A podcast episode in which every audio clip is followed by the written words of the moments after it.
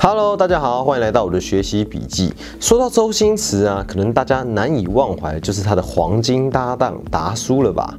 随着吴孟达离世啊，让许多人回忆起达叔和周星驰演出的许多经典电影的角色。说到周星驰啊，有些台词一出口啊，你接不到下一句话，那就训掉了。不过讲到周星驰电影啊，大家大概都会觉得是喜剧为主吧？不过啊，往往这些喜剧的背后都有一些人生启示。除此之外啊，电影里面的角色很多的设定其实都可以对应到真实的历史哦。这些历史故事重新诠释以后，经典人物好像又复活了一样呢。这一次我们就来聊一聊这部以清国历史为主的武状元苏乞儿吧。那首先我们先带大家来了解一下。电影《苏乞儿》里面的故事吧。广州将军之子苏察哈尔灿，简称苏灿，靠着祖先的财富，过着不食人间烟火的快活人生呐。虽然是富二代啊，但苏灿在做人上面是相当的大方哦，而且不拘泥世俗小节，更是对人人唯恐避之不及的乞丐给予打赏，过着游手好闲的日子。其实这是在反映满清入关以后，曾经为虎狼之师的八旗军队，随着日子过久了。什么战争都没有，而逐渐安逸下来的真实写照哦。苏灿在怡红院宴客的时候，被丐帮前任帮主如霜姑娘给吸引了。为了获得如霜姑娘的欢心，于是决定上京投考武状元。但因为考试作弊的关系啊，跟父亲被皇帝贬为乞丐，终身不得录用。之后啊，透过如霜姑娘跟莫长老伸手相助，加入了丐帮。某天，消极到宿驾纳凉的苏灿遇到了丐帮祖师爷洪七公托梦，学成睡梦罗汉拳，逆袭成为丐帮帮主。最后啊，成为清国皇帝被追杀时的关键保驾英雄。虽然实际上是为了救自己未来的老婆啦。不过历史上的苏乞儿真的是这个样子吗？其实啊，历史上真的有苏乞儿这个人哦。不过他不是满洲人，而是道地的广东人。苏乞儿本名叫苏灿，是清末著名的拳头师傅。他在世的时候打遍天下无敌手，尤其在广州有许多著名的事迹，被尊称成广州十虎之一。那由于啊身上常常穿着破烂衣服，跟着妹妹在路边表演才艺，像是胸口碎大石那一类的功夫。而有了知名度，但是啊，也因为他的外形奔放，常常被人家当做乞丐，所以才被人家称为苏乞儿。除了这个说法以外啊，在另外一个传说里面，苏灿其实生于湖南，是地方望族苏贵的儿子。年轻时候的苏灿跟周星驰演出的一样，不爱读书，沉迷于武术，尤其是棍法。这可能也是周星驰在电影中为什么以打狗棍法跟苏乞儿做连结的原因哦。不过啊，身为贵公子苏灿常常得罪人，不只是常常醉酒闹事啊，还招惹到黑帮跟外国商人，让他沦落街头成为乞丐。一开始变成乞丐的苏灿非常落寞啊，后来在来自广东的拳师好友梁坤支持之下，才到广东重新出发，变成一代拳师及棍师。相传呢，甚至连著名的武学宗师黄飞鸿也曾经到苏灿门下学习过武功哦。不过在电影中，苏乞儿在梦中学会了睡梦罗汉拳，还打断了丐帮的打狗棒。然而在现实之中啊，他根本不会什么睡梦罗汉拳，但是常常喝酒倒头就睡，倒是真的啊。他的武功就像他童年的爱好一样，专攻于棍法。但除此之外啊，爱喝酒的他还发明了一套新的拳路哦，那就是香港电影里面最喜欢用的主题醉拳。不只是这些啊，因为他的晚年是乞丐，乞丐身上总有什么要饭的工具吧？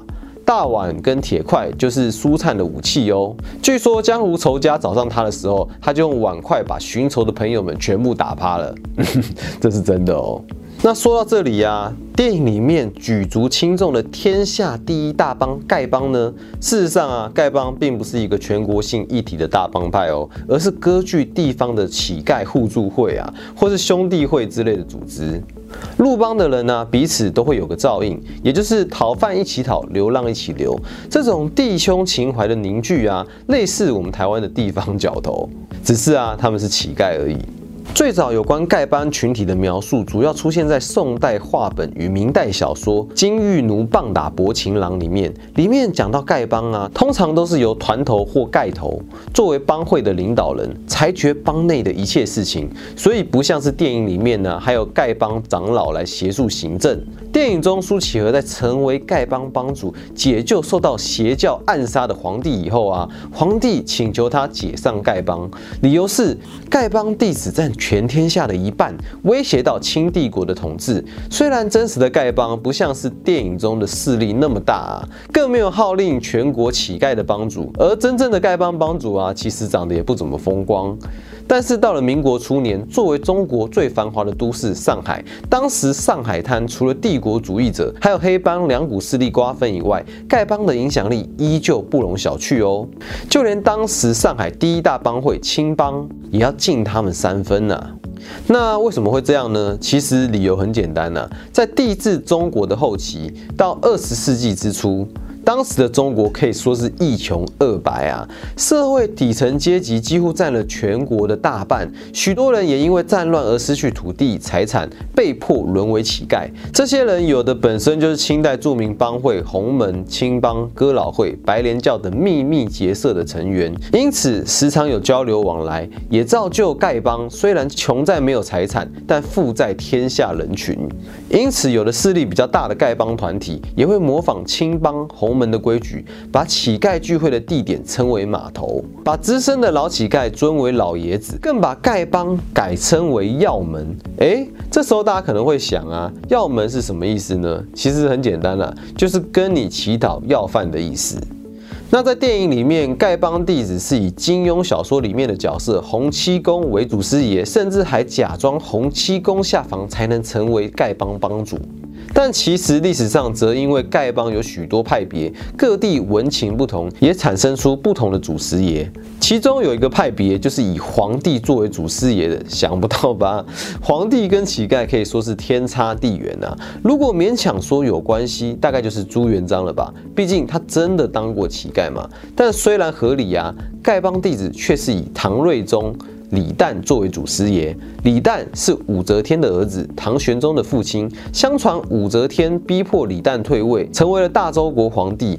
尽管身为老妈的武则天不会杀他，还把他立为皇太子。不过老妈身边的武士宗亲可就不一样喽。是真的想要杀死他。相传有一次啊，李旦为了躲避武士中心的追杀，在乞丐的保护下加入了丐帮。等到母亲武则天过世后几年，李旦恢复了皇帝的身份，并嘉奖丐帮过去的保护。丐帮弟子们也为了感恩皇帝，把他奉为祖师爷了。电影里面还有个著名的邪教组织天理教，教主赵无极表面上是皇帝身边的宠臣，但实际上啊，一直想要杀掉皇帝，改朝换代。他趁皇帝在木兰围场狩猎的时候发动奇袭，如果不是苏乞儿率领丐帮弟子护驾，清帝国可能早就改朝换代喽。这个时候，很多有看过金庸小说的人应该会想啊，赵无极不就是改编自《倚天屠龙记》明教教主的张无极吗？难道我们团队会傻到？把小说当成历史吗？嗯，那我们就从文本说起吧。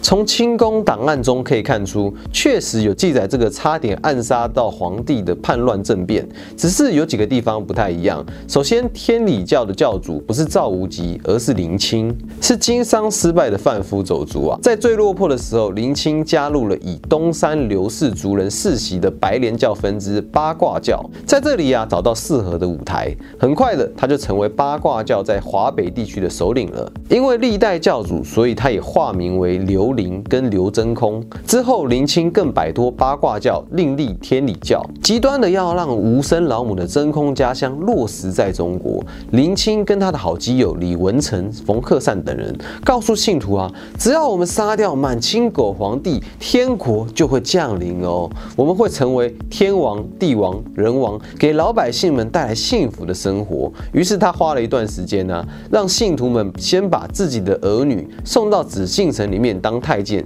或是让太监出宫的时候接触到真理教，让当时皇宫内许多太监都成为天理教的信徒。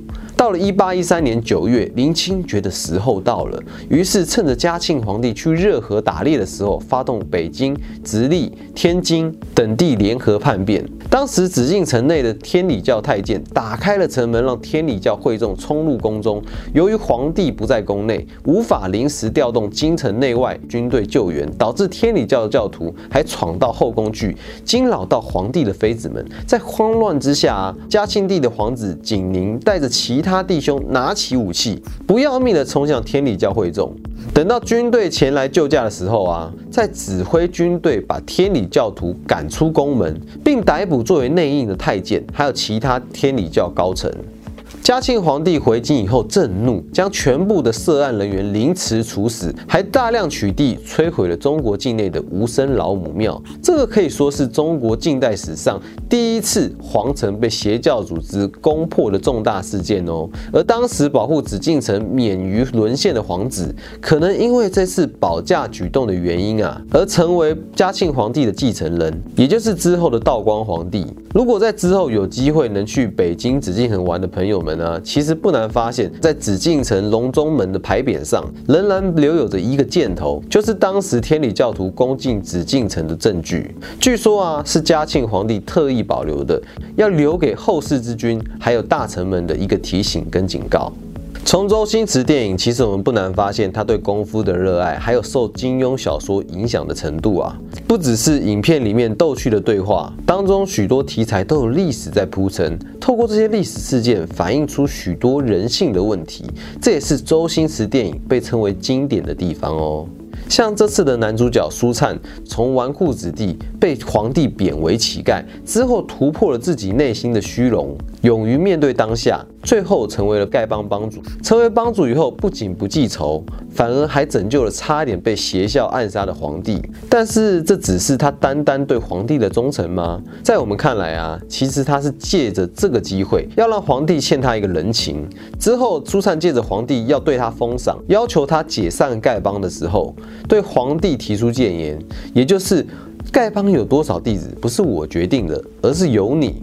如果你真的英明神武，让国泰民安的话，谁还愿意当乞丐呢？好，那我们今天的故事就说到这里了。喜欢的话，请在下面留言，并把节目分享出去，让我们知道你也喜欢周星驰电影。我们会再找机会说说剧情背后的故事。那在这里呀，一样想问大家几个问题。一苏灿是个著名的武师，被称为广州石虎。那各位知道剩下的九虎是谁吗？二在电影里面呢，苏灿最后对皇帝的谏言，反观当今的台湾社会，游民的问题啊，可以说是越来越严重了。如果换作是我们，可以跟执政者提出什么样的想法呢？那我们下次见喽，拜拜。